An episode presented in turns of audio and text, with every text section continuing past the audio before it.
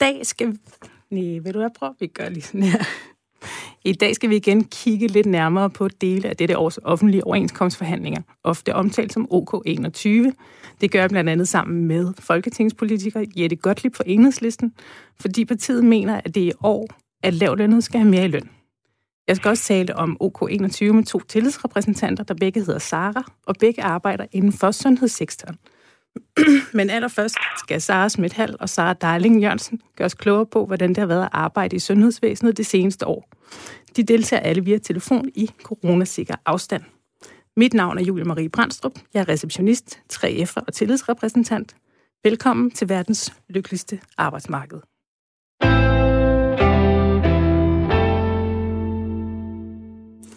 Jeg vil skynde mig at byde velkommen til Sara Smithal, der er sygeplejerske og fælles tillidsrepræsentant suppleant på Rigshospitalet. Hej Sara, ja. velkommen til. Hej Julie, og tak fordi jeg måtte være med. Jamen, jeg er glad for, at du har kunne finde tid til at være med her. Vil du ikke øh, starte med at fortælle lidt om, lidt om dig selv og hvad du laver? Jo, jamen jeg er øh, sådan øh, rent lavpraktisk ansat på Rigshospitalet, men er valgt til det, der hedder fælles. Så det vil sige, at øh, jeg sammen med tre andre er fuldtidsfrikøbte til at varetage, hvad kan man sige, tillidsrepræsentant mæssige opgaver og interesser for vores godt og vel 4700 sygeplejersker, vi har på, på Rigshospitalet. Hold da, det, det er en ordentlig chat. Men, øh... ja, vi har omkring 100 øh, lokale tillidsrepræsentanter ude på afdelingerne, men altså de indgår jo i, øh, i, i hvad kan man sige, vagtlaget som alle deres kolleger. Så, øh, Om det er godt, så, jeg, så er jeg mere tryg. Men øh, i dag skal vi prøve at blive lidt, prøve, lidt klogere på, hvordan det har været at arbejde inden for det danske sundhedsvæsen det sidste års tid, mens øh, covid-19 har hævet. Ja, det kan man vist godt kalde det. Øh, men først vil jeg lige øh, sige til, til jer, der lytter med derude, jeg vil rigtig gerne høre fra jer, og det kan vi komme til, hvis I sender en sms til 1424. I sms'en skriver I R4, efterfulgt af et mellemrum, og så jeres besked. Øhm, Sara, vil du ikke prøve at tage os lidt tilbage til sådan et års tid, hvor det hele startede? Kan du huske, hvornår at du første gang, eller I første gang, hørte om covid-19? Jamen, altså, det begyndte jo sådan ligesom øh, alle andre øh, der i starten af året 2020, at øh, man hørte om den her øh, virus, der kom ind fra, fra Kina. Og øh, så øh, kunne vi jo lige så stille godt fornemme, at, øh, at det højst sandsynligt på et eller andet tidspunkt ville, øh, ville ramme Danmark også. Og det er der jo, som alle kan huske, lidt, lidt forskellige divergerende opfattelser af, om den ville, og øh, Søren Brostrøm kan sikkert bide sig selv i tungen om, at han var ude og sige, den, den kommer aldrig til Danmark. Ja, der. det kunne man godt Men øh, det gjorde den jo øh, der i slutningen af, af februar, og, øh, og vi begyndte lige så stille i starten af marts at få de første patienter indlagt. Øh, og, øh, og så var det jo der, at øh, selvom indlæggelsestallet ikke var vanvittigt højt der omkring 11. marts, da der blev lukket ned fuldstændigt og total lockdown, jamen, så begyndte indlæggelsestallet at stige ret hurtigt derefter. Og øh, altså, de af mine kolleger, der øh, skulle ligesom påtage sig de her patienter, de var faktisk ret Øh, hvad skal man sige, fattet omkring den her opgave, at øh, det var sådan ligesom en, jamen nu er vi i krig, og øh, vi havde jo de her skrækscenarier nede fra især Italien, hvor, øh, hvor sundhedsvæsenet jo simpelthen ikke kunne følge med. Og, øh, og vi så ind i, at, øh, at man kunne begynde at skulle øh, vælge mellem patienterne, hvad for nogen skulle have lov at have en respirator og sådan noget. Så sådan nogle rigtig, rigtig grimme, grimme scenarier. Og det var man sådan ligesom indstillet på, at det var den vej, det kunne gå. Så sygeplejerskerne, de var sådan lidt ligesom, jamen det er fint, nu, nu er det simpelthen øh, simpelthen i, i krig og, og gik på den her opgave med, med kromhals. Og hvor, hvor, tidligt, hvor tidligt i processen fik I ligesom den her fornemmelse, at pokkers, det, det kan godt gå galt, det her? Øh, jamen, det, det gjorde vi allerede, da, da vi... Jeg kan ikke huske tidspunkterne, men nej, altså, nej, da det, det sådan fint. begyndte at, at, at, at, at rapportere ind fra, fra især Italien, og øh, man kunne finde sådan nogle Facebook-sider fra øh, vores italienske sygeplejekolleger, der, øh, der fortalte om, hvordan det her det var, og hvor presset de var. Sådan noget. Så det var sådan et, et skrækscenarie. Og vi kunne så også øh, se, at, at der fra myndighederne blev gjort øh, jamen jo alt for netop at undgå det her scenarie. Jeg kan huske blandt andet, øh, i grinede der blev simpelthen købt respiratorer i hobetal, fordi det blev lige pludselig en ting. Øh, vi mangler respiratorer Øh, men altså, der kunne man godt stå som sygeplejerske og lidt ryste på hovedet og tænke, øh, jamen det er jo ikke maskinerne, vi mangler, det er jo sygeplejersker til at håndtere og betjene de her maskiner, vi mangler.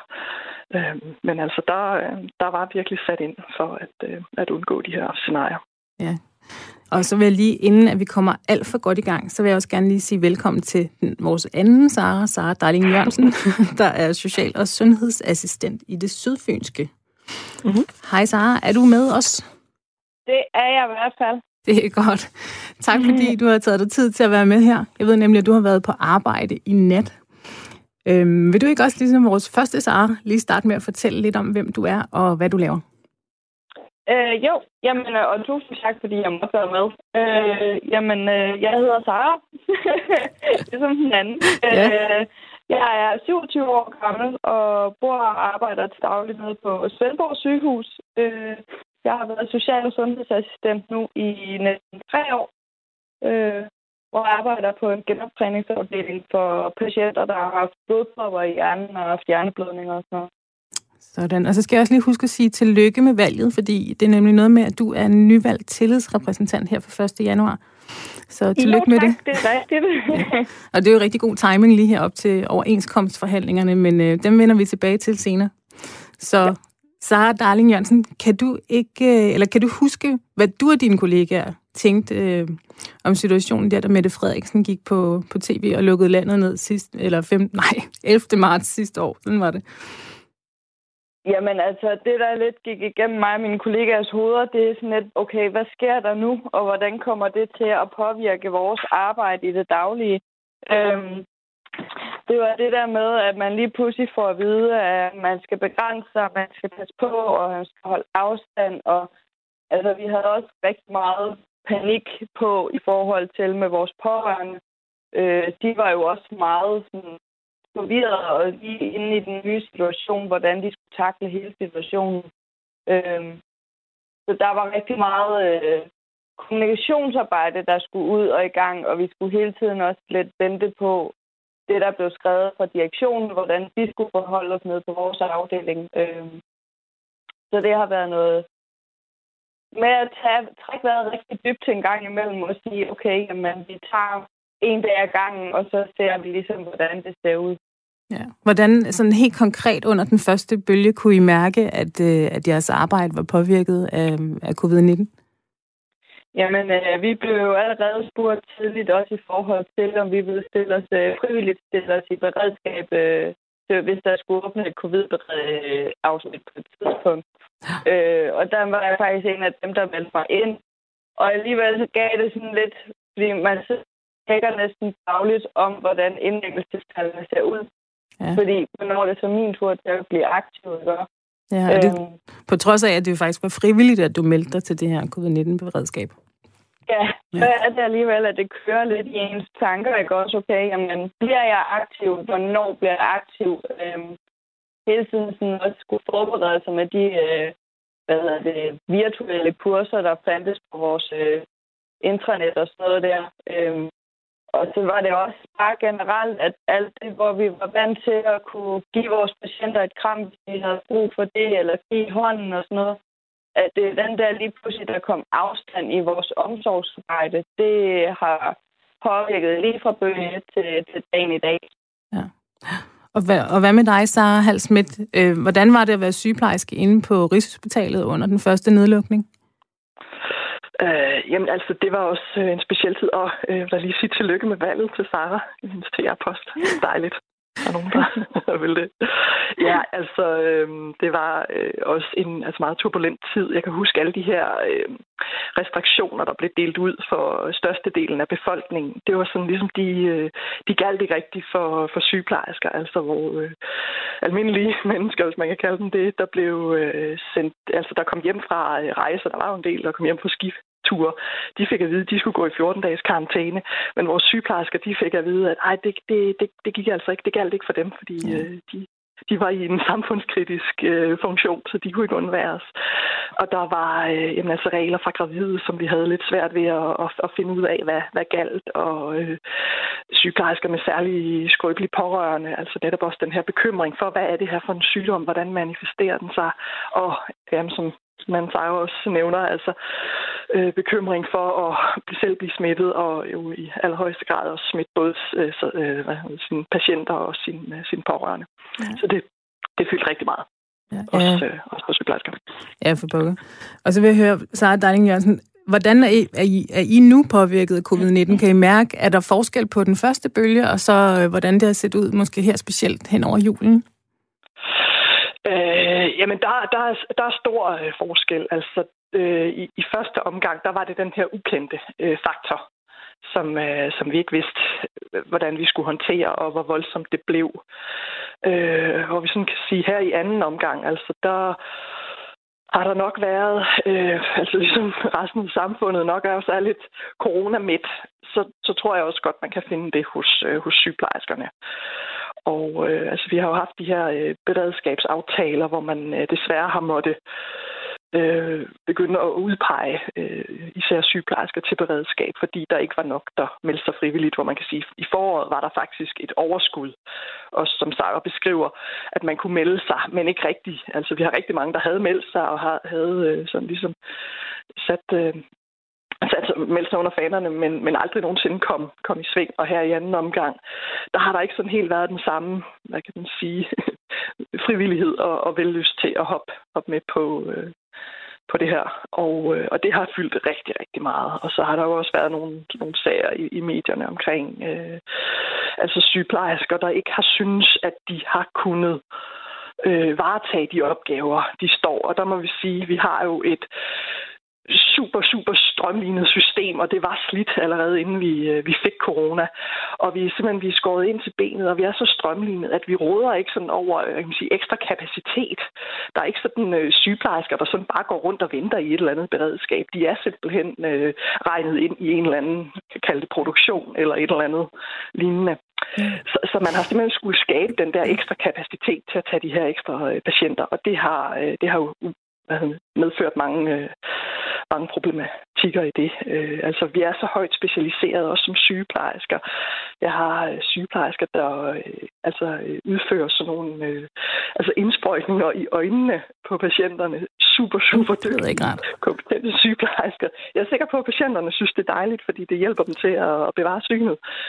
Men øh, selvom man er super dygtig til det, så er det jo ikke sikkert, at man, øh, man lige pludselig kan, kan se sig selv skal hen og varetage de her covid-patienter, som jo primært har, har svært ved at trække vejret. Ja. Det, er noget, det er en helt anden form for arbejde, man skal udføre der. Ja, ja det, det er det godt nok. Det har fyldt meget. Jeg har, fået, øh, jeg har fået en sms ind fra en af vores lytter, der hedder Claus. Han spørger, hvordan I oplevede adgangen til værnemidler, særligt i starten af corona, i forhold til, hvordan det er nu. Det kan du måske svare på, Sara Darling Jørgensen. Øh, altså i starten, der var det jo de altså frontpersonale, der virkelig kom forrest, altså med, med værnemidler, blev udleveret til de forskellige afdelinger, øh, i hvert fald på, på Fyn.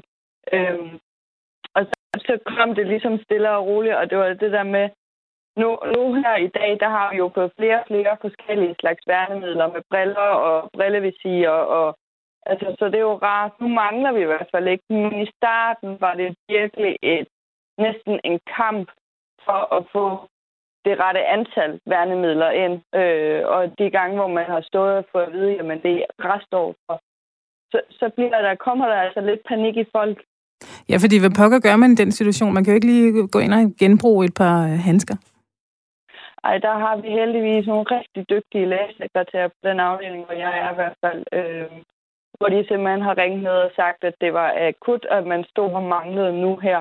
Øh, og så har vi jo fået en, et vis antal op, hvad de nu har kunne udlevere til os. Øhm, men, men det var utroligt svært i starten, fordi vi havde jo ikke visirerne eller noget, som vi har nu.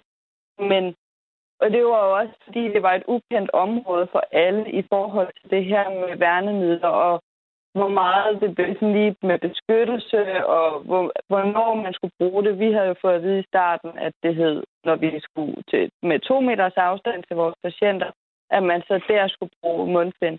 Så der skulle vi ligesom hele tiden tænke, okay, hvor tæt skal vi på patienten lige nu? Ved personlig pleje og rehabilitering, der skal vi jo have det. Øh, nu der hedder det lige meget hvad. Ja. ja, det er klart. Jeg ved, at du også øh, tidligere så har du arbejdet i hjemmeplejen.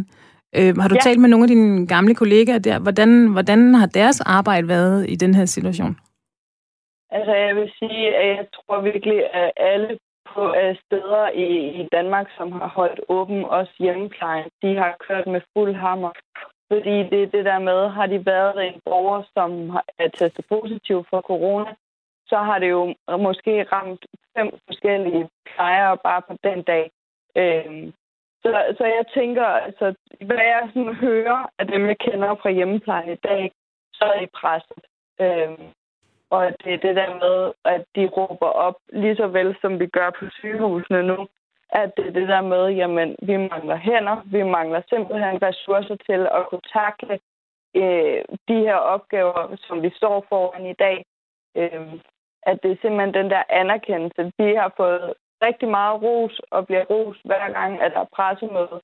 Men en ting er med ordene, der skal også bare handling bag de ord, at der kommer, at de rosende ord, der kommer. Ja, og det er også det, som vi kan høre Søren Brostrøm, han siger, at, at øh, sygehusvæsenet, eller sundhedsvæsenet, det har været presset i lang, lang, lang tid. Og så er sådan et halvt, altså hvordan er stemningen øh, inde hos jer? Hvor presset er I? Øh, jamen altså, man kan sige, øh, anden bølge, den ramte jo, øh, jeg vil næsten sige, på det værst tænkelige øh, tidspunkt. Altså, vi begyndte at se de der meget, meget høje smittetal der i starten af december. Og så ved man godt, når man er sygeplejerske på hospital, at så går der øh, 14 dage godt og vel, og så begynder øh, patienterne at, øh, at, at komme ind i, i, øh, i hobetal. Og øh, altså, det var bare lige før jul, at, øh, at de her indlæggelsestal, de steg øh, ret voldsomt og, øh, og man begyndte at måtte øh, åbne de her øh, covid-afsnit øh, ekstra op. Og det var jo, altså udover, det var lige, jamen altså det var sådan noget den 21. december, den 23. december, det var bare det værste tidspunkt. Ja. Øh, så der var øh, virkelig, virkelig øh, pres på, og, øh, og øh, sygeplejersker, som, øh, som, som jo ikke synes, de, de havde de rette kompetencer til at varetage de her øh, patienter. Og øh, man kan også sige, de øh, sygeplejersker, der så har været øh, kompetente og har kunnet håndtere de her patienter, de har jo så også oplevet et kæmpe, kæmpe pres i forhold til, at de skulle modtage en hulens masse nye kolleger, som jo også skulle øh, dels håndteres og rummes, fordi de var nervøse, men jo også skulle oplæres i det her nye speciale. Så det var rigtig, rigtig, rigtig presset. Øhm, lige nu her, øh, sådan hen i slutningen af januar, så er indlæggelsestallene stille og roligt ved at, at falde, og øh, det tager selvfølgelig også øh, presset fra afdelingerne, og som det er lige nu, så, så kan vi godt følge med. Ja. Øhm, så, men altså, øh, man hører jo også de her forfærdelige scenarier fra, øh, fra England om den her mutation. Og hvis den først sådan får lov at, at slippe løs, så, øh, så kan vi jo godt se ind i, at, at de her øh, meget, meget markante, hurtige stigninger i indlæggelsestal vil komme igen. Og, øh, og det, vil, det vil jo være et problem og, et, og, et, og endnu et skrækscenarie. Ja. ja, fordi lige nu er der jo heldigvis meget, der tyder på, at det er begyndt at gå i den rigtige retning for os her i Danmark. For da den engelske mm. version øh, B117 øh, sådan kom ind i landet, øh, der, der blev vi virkelig skræmt og forskrækket alle sammen, fordi at det viser sig, at den var op til 74 procent mere smitsom end den, mm. end den type corona, som vi, vi har kendt. Øh, men nu er der måske noget, der tyder på, at den ikke er helt så smitsom alligevel. Og det er jo selvfølgelig meget godt. Og plus, at det lykkedes os at få det her famøse kontakttal, det talte de om, at det skulle ned under 0,7, mm. og så vidt jeg er informeret, er det faktisk kommet ned på 0,6. Så der, så der er helt klart en optimisme omkring, at det her øh, vil lykkes. Og det er gået godt, men lige præcis som du selv siger, hvis man kigger over på England og kigger på deres sundhedssystem, så er de jo mm. helt i knæ. Kan du, kan du ja. fortælle lidt om, hvad I har følt, skulle jeg til at sige, når I har stået og kigget over på England og tænkt, hold da op, har I været bange for, at, at det var det scenarie, vi ville komme til at se her? Øh, jamen absolut, og jeg tror også, det er det, som vores myndigheder øh, har, har kigget ind i, og jeg tror også, det er derfor, at vi som samfund stadigvæk er lukket ned. Det er simpelthen, bilder jeg mig ind, øh, primært og overordnet for at beskytte øh, sundhedsvæsenet fra at undgå øh, et, et scenarie, som de, som de har i England, hvor jamen, altså, det er jo sådan noget med, hvad de, de får en ny, ny indlagt patient hver 30 sekund, eller sådan et eller andet. Altså, ja, det lyder godt, helt flere mennesker, end vi er. Men stadigvæk, så, så lyder det jo fuldstændig øh, vanvittigt, og jeg kan slet ikke øh, forestille mig, øh, hvor, hvor rædselsfuldt det må være at stå som øh, hverken øh, læge eller sygeplejerske eller sundhedspersonel øh, generelt, og så bare øh, altså blive ved med at skal modtage patienter, man hverken har plads eller ressourcer eller personale til at tage sig af. Det må, altså, det må være så forfærdeligt. Jeg synes i forvejen, sygeplejerskerne skulle, skulle tåle meget. Øh, og kan også godt blive bekymret på sigt, øh, hvad det er for nogle sygeplejersker, vi får ud på den anden side. Og det tænker jeg i høj grad, at, at England øh, formentlig også kommer til at se hen over det næste halve år. Det kan jeg da blive helt, helt skidt ved tanken om, at, øh, at, at det er det er presset. Ja, også, ja. også præcis, fordi som du selv nævnte tidligere, at, øh, at det, er jo, det er nemt nok sådan en citationstegn at købe nogle ekstra respiratorer og få nogle ekstra senge mm. og sådan noget. Men hvis der ikke er personale nok, hvis der ikke er uddannet personale nok til at passe ja. dem, der bliver syge, at dem kan man jo ikke lige stampe op af jorden. Man bliver jo ikke sygeplejerske i løbet af en eftermiddag. Nej, nej, nej. Altså, så, at sige, så kan de bruge respiratorerne til at blæse ballonger op med, fordi øh, der skal øh, specialuddannede sygeplejersker, det er dem, der hedder intensivsygeplejersker, til at passe respir- øh, respiratorpatienter. Det er altså ikke noget, vi, vi alle sammen kan. Så prøver man lidt at få intensivsygeplejerskerne til at strække lidt længere ved at parre dem op med, hvad kan man sige, sådan en almindelig sygeplejerske som mig, der, øh, der sådan kan varetage lidt mere generelt patientpleje, og så kan man forhåbentlig få de her sygeplejersker så intensivt til at passe måske tre patienter i stedet for en patient. Men, øh, men altså, det er sådan det, vi har. Men vi kan jo ikke lige pludselig få en intensiv sygeplejerske til at passe 10 patienter eller 20 patienter i respirator. Så altså, der er, der, der er lidt elastik, men der er også en, en, øh, en begrænsning i vores kapacitet. Selvfølgelig er der det. Ja, det er det, fordi at, at det, det lyder som om, at i hvert fald hen over julen, hvor der, der blev der trukket rimelig meget i den her elastik, og i hvert fald her i hovedstadsregionen, at der hørte man også om, at man blev nødt til at flytte, flytte ikke-corona-patienter hen til andre regioner, for ligesom at have, ja. At have ressourcer nok. Så, så hvordan vil man kunne, eller forventer I, at der, der kan komme engelske tilstande? Er man ligesom stadigvæk bekymret for den her øh, B117 eller den, den øh, sydafrikanske version af corona. Er man, er der, ligger det stadigvæk og lurer, eller, eller mener, at, mener I, kan, kan du fornemme, at I ligesom mener, at man har fået det under kontrol? Jeg skal nok lade være med at holde dig personligt ansvarlig for, hvad der kommer til at ske, men bare sådan fornemmelsen.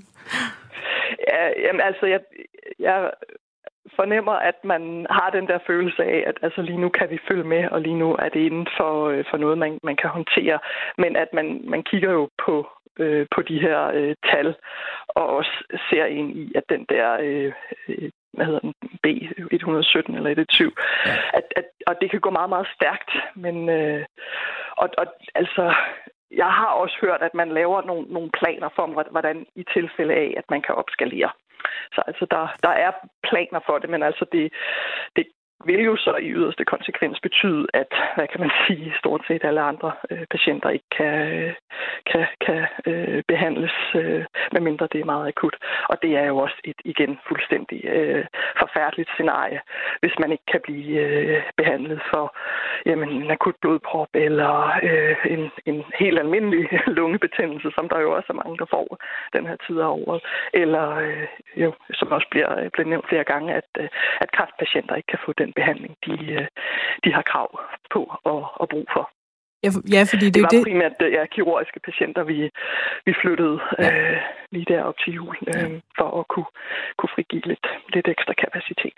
Ja, fordi der er jo selvfølgelig, hvis det ikke har været akutte operationer, så har man måske, måske kunne udskyde det lidt, men der er jo også ting, som mm. jo selvfølgelig ikke kan udskyde. For eksempel øh, for dig, Sarah Darling Jørgensen, når, når menneskerne, dine patienter, de har fået en blodprop og skal, skal genoptrænes. Man kan jo ikke bare sige, når, når vi skyder lige øh, genoptræningen her de næste tre måneder, så, så kan I lige komme igen, når, når, når presset er overstået. Altså har I sådan en øh, worst case scenario, som, som I ligesom øh, forbereder jer på, hvis det... Eller jeg tænker, I må også her for nogle uger siden, da, da vi stadigvæk troede, at det måske kunne gå hen og blive rigtig grimt. Hvad var jeres tanker så? Hvordan forberedte I jer? Fordi I kunne vel også gå hen og, og miste sådan i situationstegn nogle af jeres sygeplejersker. Hvordan ville I have, have klaret den situation? Altså, nu er vi så heldige, at vores ledelse har fra, altså lige fra start af øh, med det her corona her hold, fasthold, at det skulle være frivilligt øh, i forhold til at melde sig til coronaberedskab.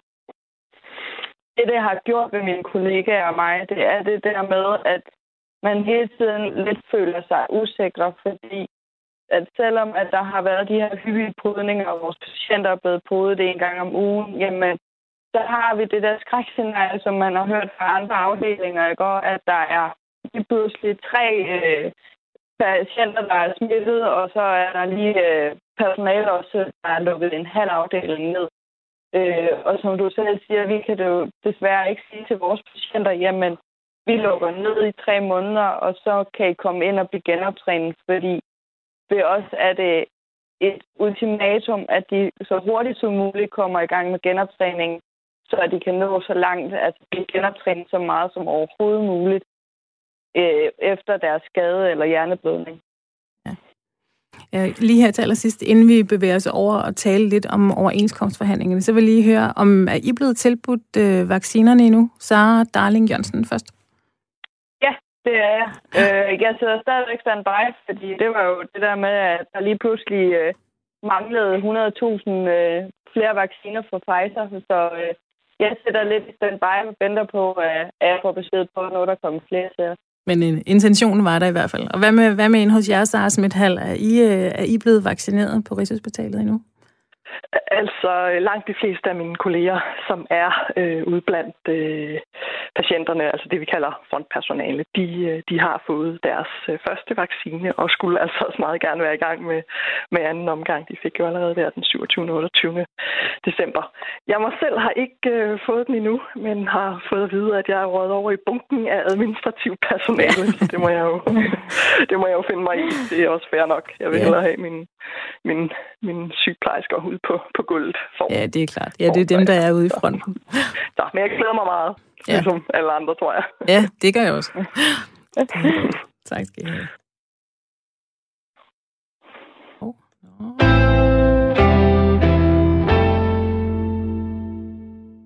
Hvis du lige har tændt for din radio, så lytter du til verdens lykkeligste arbejdsmarked, hvor vi indtil videre har kigget på, hvordan det har været at arbejde i dele af det danske sundhedsvæsen under covid-19. Vi, det er altså mig, jeres vært, Julie Marie Brandstrup. Jeg er receptionist og fælles tillidsrepræsentant.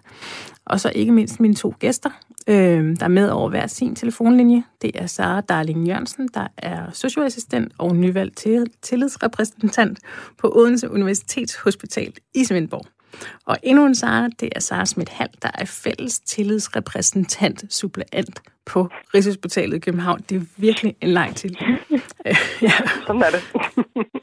og nu vil vi så bruge lidt tid på at kigge øh, på de igangværende offentlige overenskomstforhandlinger, fordi det er I jo en del af. Og set i lyset af vores tidligere snak, kan vi høre om, hvad jeres forhåbninger er til resultat af forhandlinger. Og så skal jeg lige minde om, at øh, lytterne, I kan stadigvæk skrive ind, og det kan I gøre ved at sende en sms til 1424, og i sms'en skriver I R4 efterfulgt af et mellemrum, og så jeres besked. Sara Darling Jørgensen, hvad håber du på, der kan komme ud af dette års overenskomstforhandlinger? Altså, jeg vil jo sige, OK18, det var... Øh, ja, der, der synes jeg, det var inspirerende at se, at alle fagforeninger, at de så skulder, stod skulder ved skulder omkring at få en færre overenskomstforhandling for alle. Øhm, mine forhåbninger til den her gang. Øh, jeg er selvfølgelig optimistisk på, på alles vegne, alle dem, der skal ud og have overenskomstforhandlinger i år. Øh, og jeg håber virkelig også, at der kommer noget i pengeposen, og i det mindste også i forhold til nogle flere hænder på alle fronter af plejepersonale og af dem, der har brug for det i efter det her med corona. Øhm, realistisk set, så er jeg noget bekymret for det, må jeg indrømme. Øh, for jeg tror, at folk har, det både social- og sundhedsassistenter, sygeplejersker og alle dem, der har været ude og arbejde, også i detaljhandel, at de har simpelthen fået den der, der hedder nok er nok. Altså, nu, nu skal vi kunne mærke, at det, vi har gjort, øh, det, det skal der komme et eller andet ud af. Altså, ord, det er en ting, men øh, lige den der handling der, det mangler virkelig, synes jeg. Ja. Og hvad med dig, Sara Smithal? Hvad, hvad håber du på, at kan komme ud af de her overenskomstforhandlinger? Jamen altså, det, øh, der vil jeg da godt øh, medgive mig øh, den anden Saras betragtninger om, at, at, at vi har nok også nogle, nogle høje forventninger, og jeg, jeg ved også godt, at øh, de her øh, lønforskelle, vi taler meget om, øh, om øh, altså de her lønforskelle, øh, der ligger i, øh, i især den offentlige øh, løninddeling. Øh, vi plejer at, at tale lidt tilbage til det, der hedder tjenestemandsreformen i øh, 69, ja, hvor man det, simpelthen øh, placeret øh, især øh, de her øh, typiske kvindefag, øh, dengang øh, sygeplejersker, i simpelthen nogle lavere lønhierarkier, øh, end man gjorde i de mere mandsdominerede fag, for eksempel øh, skolelærer. Og det var simpelthen ud fra en betragtning om, at jamen, altså, en sygeplejerske, det er jo en kvinde, og hvis hun har et arbejde, jamen, så har hun jo ikke nogen at forsørge. Sådan må det unægteligt være, eller sådan har det i hvert fald været i 69, hvor en skolelærer, jamen, det er typisk en mand, og han har jo en familie at forsørge, må man antage, så derfor skulle han have, have mere løn. Og, og, og den forskel er simpelthen aldrig nogensinde blevet, blevet, øh, blevet udlignet. Og det tror jeg heller ikke på, at vi som sådan formår at få gjort til en, øh, en, øh, en overenskomst, hvor man jo, øh, hvad kan man sige, forhandler øh, bredt. Øh, men altså, jeg kan godt mærke på i hvert fald mine kolleger, at de har forventninger til, at, at nu, nu er det nok, og, øh, og vi vil mm. gerne have udlignet det, det, det løn, øh, øh, spænd, der, der ligger øh, fra os, og, øh, og hvad kan man sige, typiske mere, mere mandedominerede fag. Ja, for, ja, fordi der er det ved de offentlige overenskomstforhandlinger, som jeg har forstået det, at de, jeres lønstigninger sker i procent. Så man kan sige, i og med, at det er procenter og ikke i kroner og øre, så, mm. så, så, så hvis det er skævt til at starte med, så vil den skævhed jo, jo blive ved med at være der, og nærmest kun øh, blive øget efterhånden, som årene går. Ja. Øhm, men, men hvordan kan man gøre det her? Fordi sidste, sidste gang, der var offentlige overenskomstforhandlinger øh, i 18, der kom der en lille bitte, hvis jeg forstår det rigtigt, en lille bitte øh, øh, lunds til, til nogle af de ja, lavtlønnede? en lille bitte skævridning i forhold til, til de mere øh, lav, øh, lavtlønsfag øh, og, og de mere kvindedominerede. Ja, en, en lille bitte, men altså det skulle hele kan man sige, forhandlingsfællesskabet jo gerne være enige om. Ja, det er det. Og, og, og er de det? Altså, er det, ved, du, ved du, det er ikke sikkert, du ved det, men tror du, der er en stemning for, at at øh, akademikere og øh, læger, og øh, du må, du må selv finde på flere, skulle jeg sige, at de, ligesom, at de er med på at sige, okay, vi stiger ikke helt lige så meget, fordi vi vil også gerne støtte op om for eksempel øh, sygeplejersker eller socialassistenter.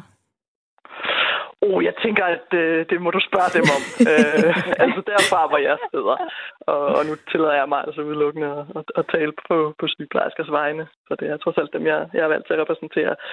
Jamen altså, så, øh, så har vi jo sådan en eller anden opfattelse af, at, at det var, øh, hvad kan man sige, vores øh, kolleger, der, der er gået, øh, gået forrest i, i, i hele det her... Øh, den her pandemi, og, øh, og nu skal jeg lige tråden igen. Og, og vi vil egentlig også øh, gerne sådan ligesom give udtryk for, at nu, nu er det ved at være, være nok i forhold til, at, øh, at vi ligger øh, så en, altså så meget lavere end, end, end, øh, end dem, der har det tilsvarende mængde uddannelse, og ja. også for det ansvar, vi har ude på vores arbejdspladser. Øh, man ja, for sige, hvad, hvad er startlønnen? For hvad, hvad tjener en sygeplejerske, en nyuddannet sygeplejerske? Øh, ja, det er sådan lidt lokalt øh, inddelt. En, en nyuddannet sygeplejerske her i hovedstaden, som er det område, hvor man øh, øh tjener mind, eller mest, selvfølgelig. Øh, hun tjener øh, 26.000 om måneden i, i sin grundløn. Ja. Øh, i forhold til, at, at det er en, en 3,5-årig uddannelse, og man har et, øh, et, et, et ret stort ansvar, så, så er det simpelthen øh, for lavt.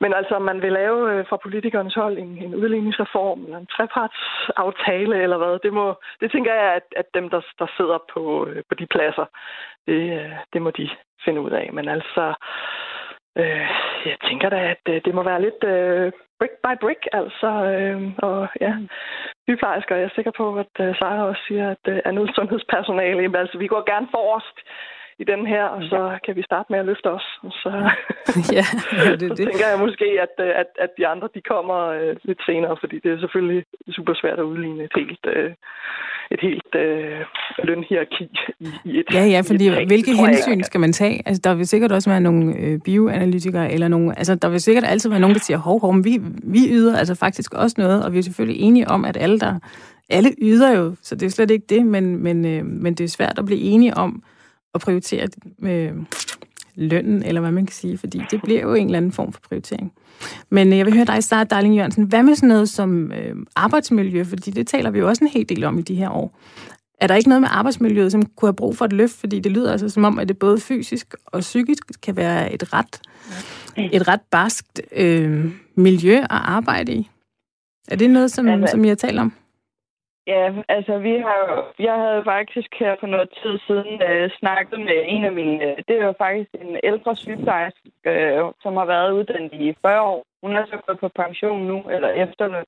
Men hun sagde også, at dengang, at hun blev uddannet sygeplejerske, der var det det fysiske arbejdsmiljø, der lagde et stort pres på, altså lige så snart de var på arbejde. I dag, der er det det psykiske pres med alt det stress, det er forhold til, hvis der er en, en, en travl hverdag, som vi alle ligesom kan, kan ramme ind i, jamen, så er der nogen, der knækker halsen, bliver nødt til at gå ned i tid, eller noget, bare for at føle, at de har hovedet over vandet, eller søge andre græsgange, ikke også? Eller søge ud i det kommunale. Øhm, og, og jeg vil sige, nu har jeg selv været uddannet i tre, øh, tre år jo, ikke også? Og jeg vil sige, bare på de tre år, at jeg har været inden for faget, jamen, der kan jeg jo også mærke på en eller anden måde en desværre negativ påvirkning en gang imellem. Øhm, hvor man ligesom nogle gange har går hjem og nærmest river sig selv hårdt over, hvorfor man ikke lige kunne nå det eller det. Men det er også der, at man ligesom lærer, i hvert fald synes jeg, hvor man har sine kollegaer henne, og hvordan man kan forbedre et samarbejde, og hvordan man måske kan gøre det bedre dagen efter. Øh, det, der er rigtig vigtigt, det er kommunikation, men jeg tror, at alle fronter, socioassistenter og sygeplejersker, vi kunne virkelig mm. godt bruge nogle flere kollegaer ja. generelt på gangene til at løfte opgaverne. Ja. Ja, det, ja, det, lyder, altså- det lyder som om, at, at, øh, ja. at nogle flere hænder, det, det kunne være en del af løsningen, men det er jo desværre ikke sådan noget, som man lige øh, kan løse ved overenskomstforhandlinger. Ja. Øhm, Ja, som vi vil håbe på. Ja, må jeg knytte en kommentar ja, til Lars? Ja, nej, det er det her med, at, øh, at der er blevet mere og mere travlt, og øh, DSR, altså Dansk Sygeplejeråd, lavede en, en undersøgelse for nogle år siden, og den kunne faktisk bevise, at det, som 100 sygeplejersker lavede i 2001, det er der nu kun 69 sygeplejersker. Det var faktisk tilbage i 17, der lavede de samme opgaver. Så altså, der er bare blevet langt, langt mere pres på, og patienterne er blevet det, man kalder mere komplekse, altså har mange forskellige mm. lidelser der oveni. For eksempel, hvis vi taler coronapatienter, jamen, så har de også en sukkersyge ved siden af, og et forhøjet blodtryk, og måske et, øh, et, et, et sår eller et eller andet, der skal håndteres.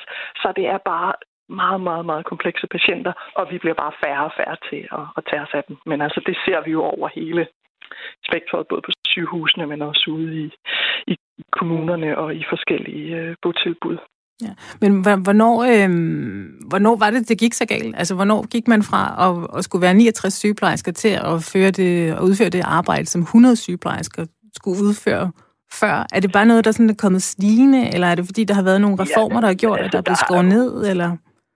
Altså, der har været nogle, øh, nogle reformer, man havde i længe op gennem nullerne og tierne, tror jeg, man kalder det, øh, kørt de her, øh, hvad kan man sige, 2 procents øh, ja, minim, eller hvad hedder det, altså hvor man øh, hæv 2 procent ud af, af budgetterne hvert år. Og altså, det kan bare mærkes. Øh, øh, selvfølgelig ikke fra år til år, men, men hen over en årrække fra, som dage fra 01 til, til 17, jamen, så når man gør det op, jamen, så kan man bare se, at øh, så er vi bare blevet øh, en tredjedel færre til at, at klare de samme opgaver. Og det kan mærkes både øh, fysisk, men der selvfølgelig også psykisk, fordi det er jo noget med, at, at patienterne har ikke mindre behov for øh, omsorg og nærhed og, øh, og tilstedeværelse af, af relevant fagligt uddannet personale. Er det, er det fordi, at der mangler øh, er, det, er optaget på sygeplejeskolerne for, for, for lavt eller for småt, eller hvor, øhm, hvor, hvor mener du vil være mest givetigt at sætte ind? Jamen, jeg tror, det er over hele, hele linjen. Altså, øh, jeg mener absolut, vi skal have, have hævet øh, lønningerne, så det bliver mere øh, attraktivt at uddanne sig inden for øh, ja. som sygeplejerske eller, eller sundhedsfag generelt. Og, øh, og så skal vi have skabt et arbejdsmiljø også, som, øh, som Sejre nævner ned fra Sydfyn, at øh, altså have skabt et arbejdsmiljø, hvor man netop kan, kan holde til at, at være på, øh, på fuld tid. Vi har mange kolleger på deltid, det er vist omkring halvdelen af os. Og jamen altså, det er jo selvfølgelig, fordi det er hårdt, når man kører i treholdsskift, og, øh, og skal udfylde øh, de her 37 øh, timer. Så du skal hen og have sådan nogle korte skift for, at det kan lade sig gøre i en vagtplan. Og så er det også altså et rent lille, lille løns ligestillingsspørgsmål, at jamen, altså, hvis du er en familie med en to-tre børn, og det vil være hensigtsmæssigt, at der er en, der går på deltid for at få det hele til at nå sammen, jamen, så er det bare oplagt, at det er den, der tjener mindst, og det vil i langt de fleste tilfælde være en, der er sygeplejerske eller en, der er øh, social sundhedsassistent.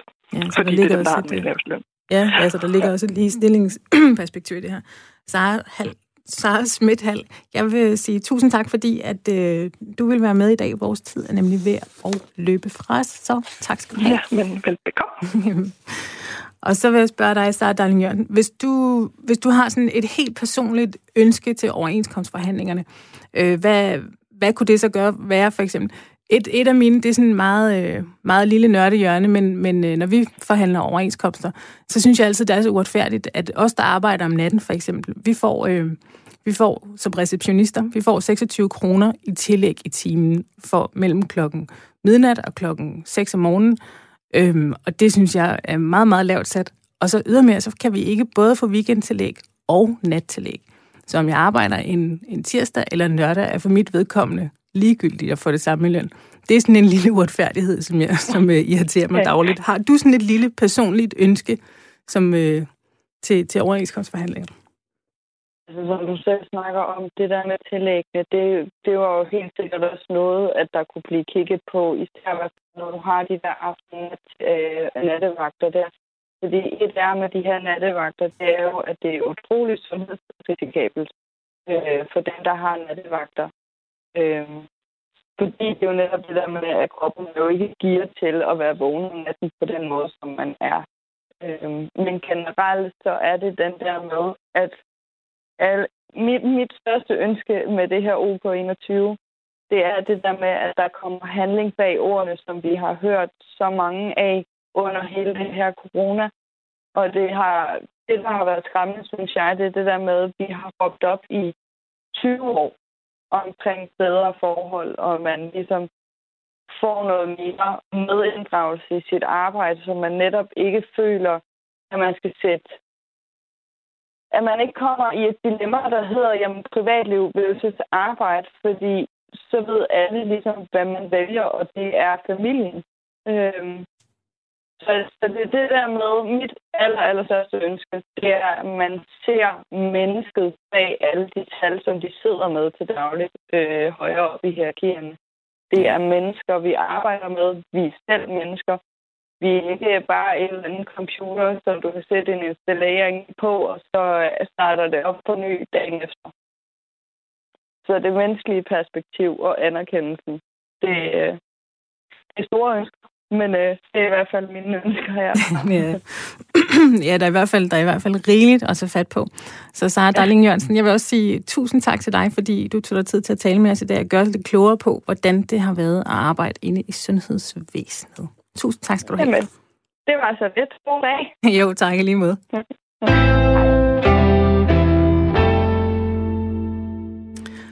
Og vi bliver lidt i samme boldgade, fordi nu skal vi nemlig tale med Jette Gottlieb, arbejdsmarkedsordfører for Enhedslisten, og vi skal nemlig tale meget mere om OK21.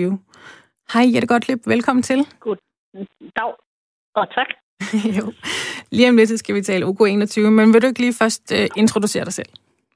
Jo, det kan jeg godt. Øh, jeg hedder Jette Gottlieb, jeg er arbejdsmarkedsordfører, og øh, jeg har selv arbejdet øh, som tømmer i mange år, været i tømmernes A-kasse og sådan nogle ting. og jeg blev valgt til Folketinget igen, skal jeg sige, for jeg sad der også for 20 år siden. Men ja, jeg du var nemlig med til at stifte enhedslisten i sin tid, er det ikke noget med det? Det var jeg også jo, og jeg var også i den første folketingsgruppe, og jeg trådte ud af Folketinget i 2001. Og så er jeg skrækkeligt tilbage igen. Jamen, det er dejligt, fordi så er du øh, en trænet stemme i den her øh, arbejdsmarkedsdebat her. Men ja. lad os tage fat på det, fordi enhedslisten, de mener, øh, i forbindelse med de her offentlige overenskomster, øh, netop at der skal afsættes pulje på 5 milliarder øh, kroner til, til omsorgspersonale og de lavt nødnede grupper inden for det offentlige. Øhm, vil du ikke først fortælle os, hvem, hvem er det præcis, du mener, der skal have mere løn? Altså, øh, vi har netop formuleret... Jeg skal lige først sige, at enhedslisten har jo ikke noget ønske om at blande sig i overenskomstforhandlinger. Nej.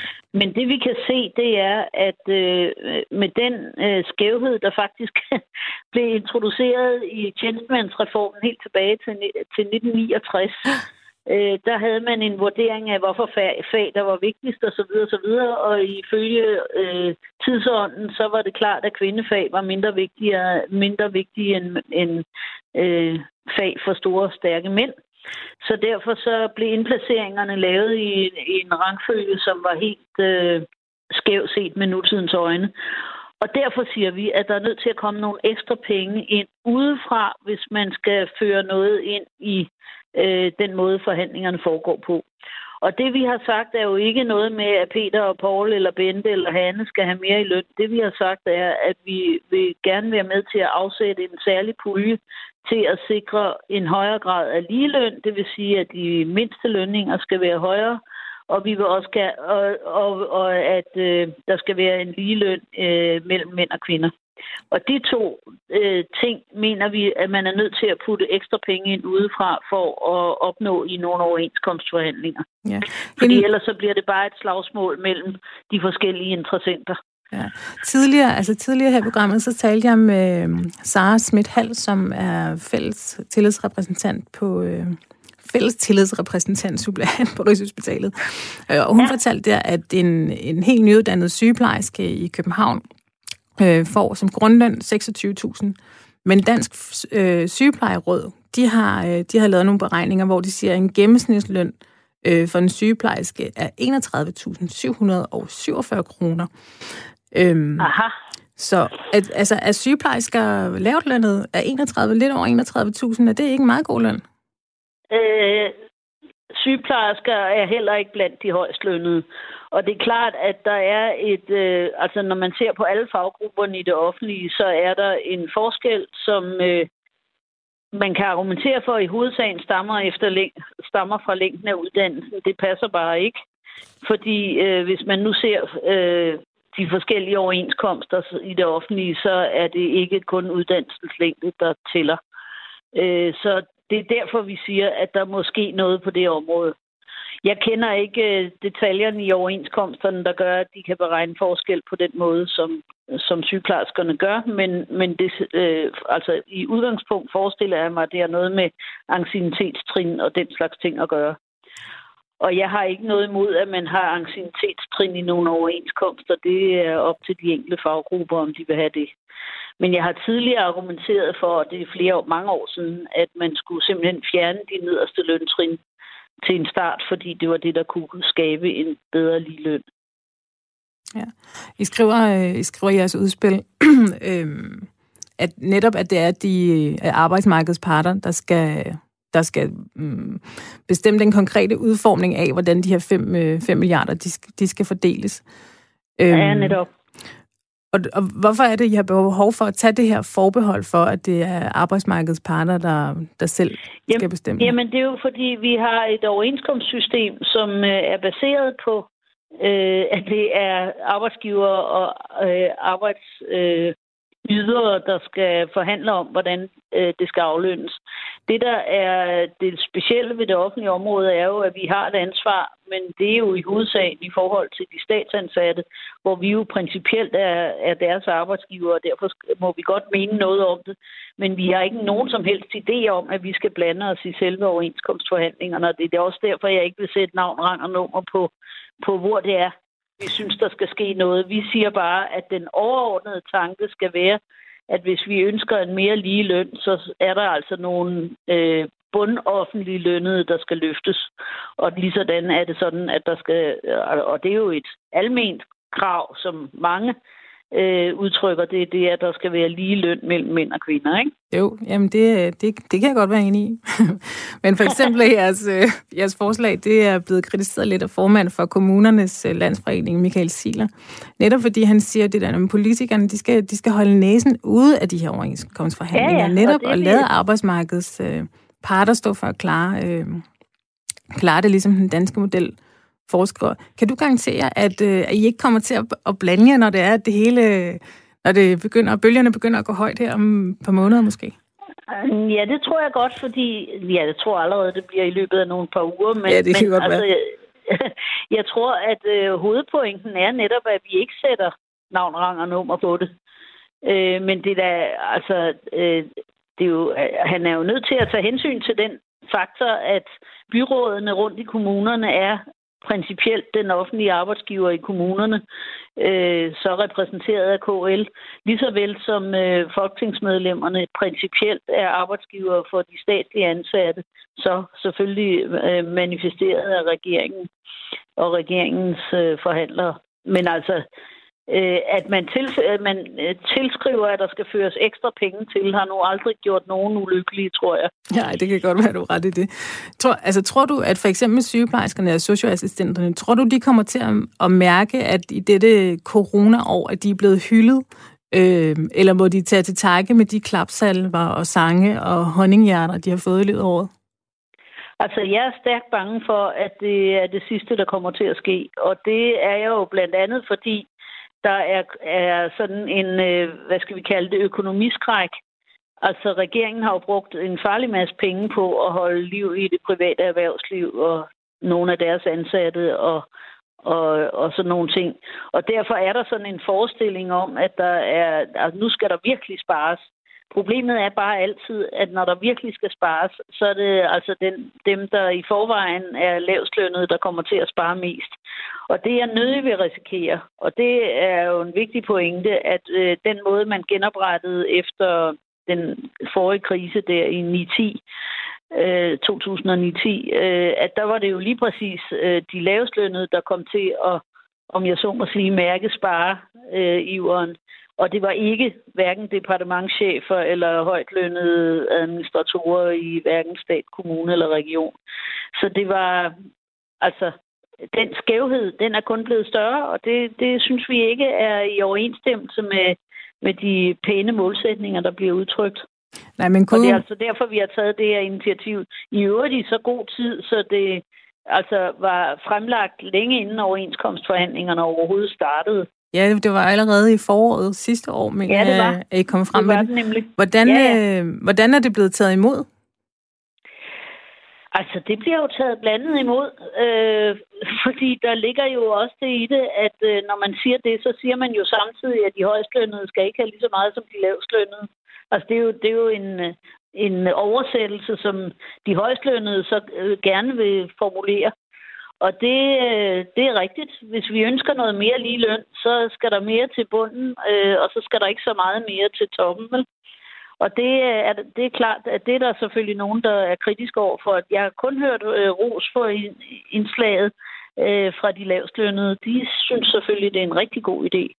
Ja, det, ja, det kunne man egentlig godt øh, forestille sig jo egentlig. Men, og det er vel egentlig også lige nu, at der er det her momentum, øh, så man kunne håbe på, at, øh, at det netop blev, blev den her gang, at, øh, at de skulle have det her løft. Og det er sjovt, at du også nævner, som du gjorde, øh, tillidsmandsreformen fra 1969, fordi de, den sygeplejerske, vi havde igennem tidligere, det var netop også det, hun slog på den her øh, skævdeling, der ligesom bliver ved med at være indbygget i systemet, hvis ikke der ja. kommer en eller anden form for, for villighed til at, at rette op, så vil den skævhed øh, blive ved med at bestå.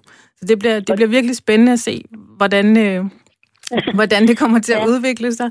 Men nu er tiden, den er desværre lige ved at løbe fra os. Det går hurtigt. Nå for søren. Ja, ja. det er noget værd noget. Så Jette Gottlieb, arbejdsmarkedsordfører for Enhedslisten. Tusind tak, fordi du vil være med i dag. Jeg er virkelig spændt på at se, hvordan, øh, hvordan det kommer til at gå med, øh, med forhandlingerne. Det er også. det er godt. Tak skal du have. tak, for, tak for udsendelsen. Jo, men selv tak. Mit navn tak. er Julie Marie Brandstrup. Du har lyttet til verdens lykkeligste arbejdsmarked. Tak til både mine gæster og til jer, der lyttede med. Vi lyttes ved igen næste mandag. Verdens lykkeligste arbejdsmarked er produceret for Park Productions. Producer er som altid Julie Lindhardt Højmark.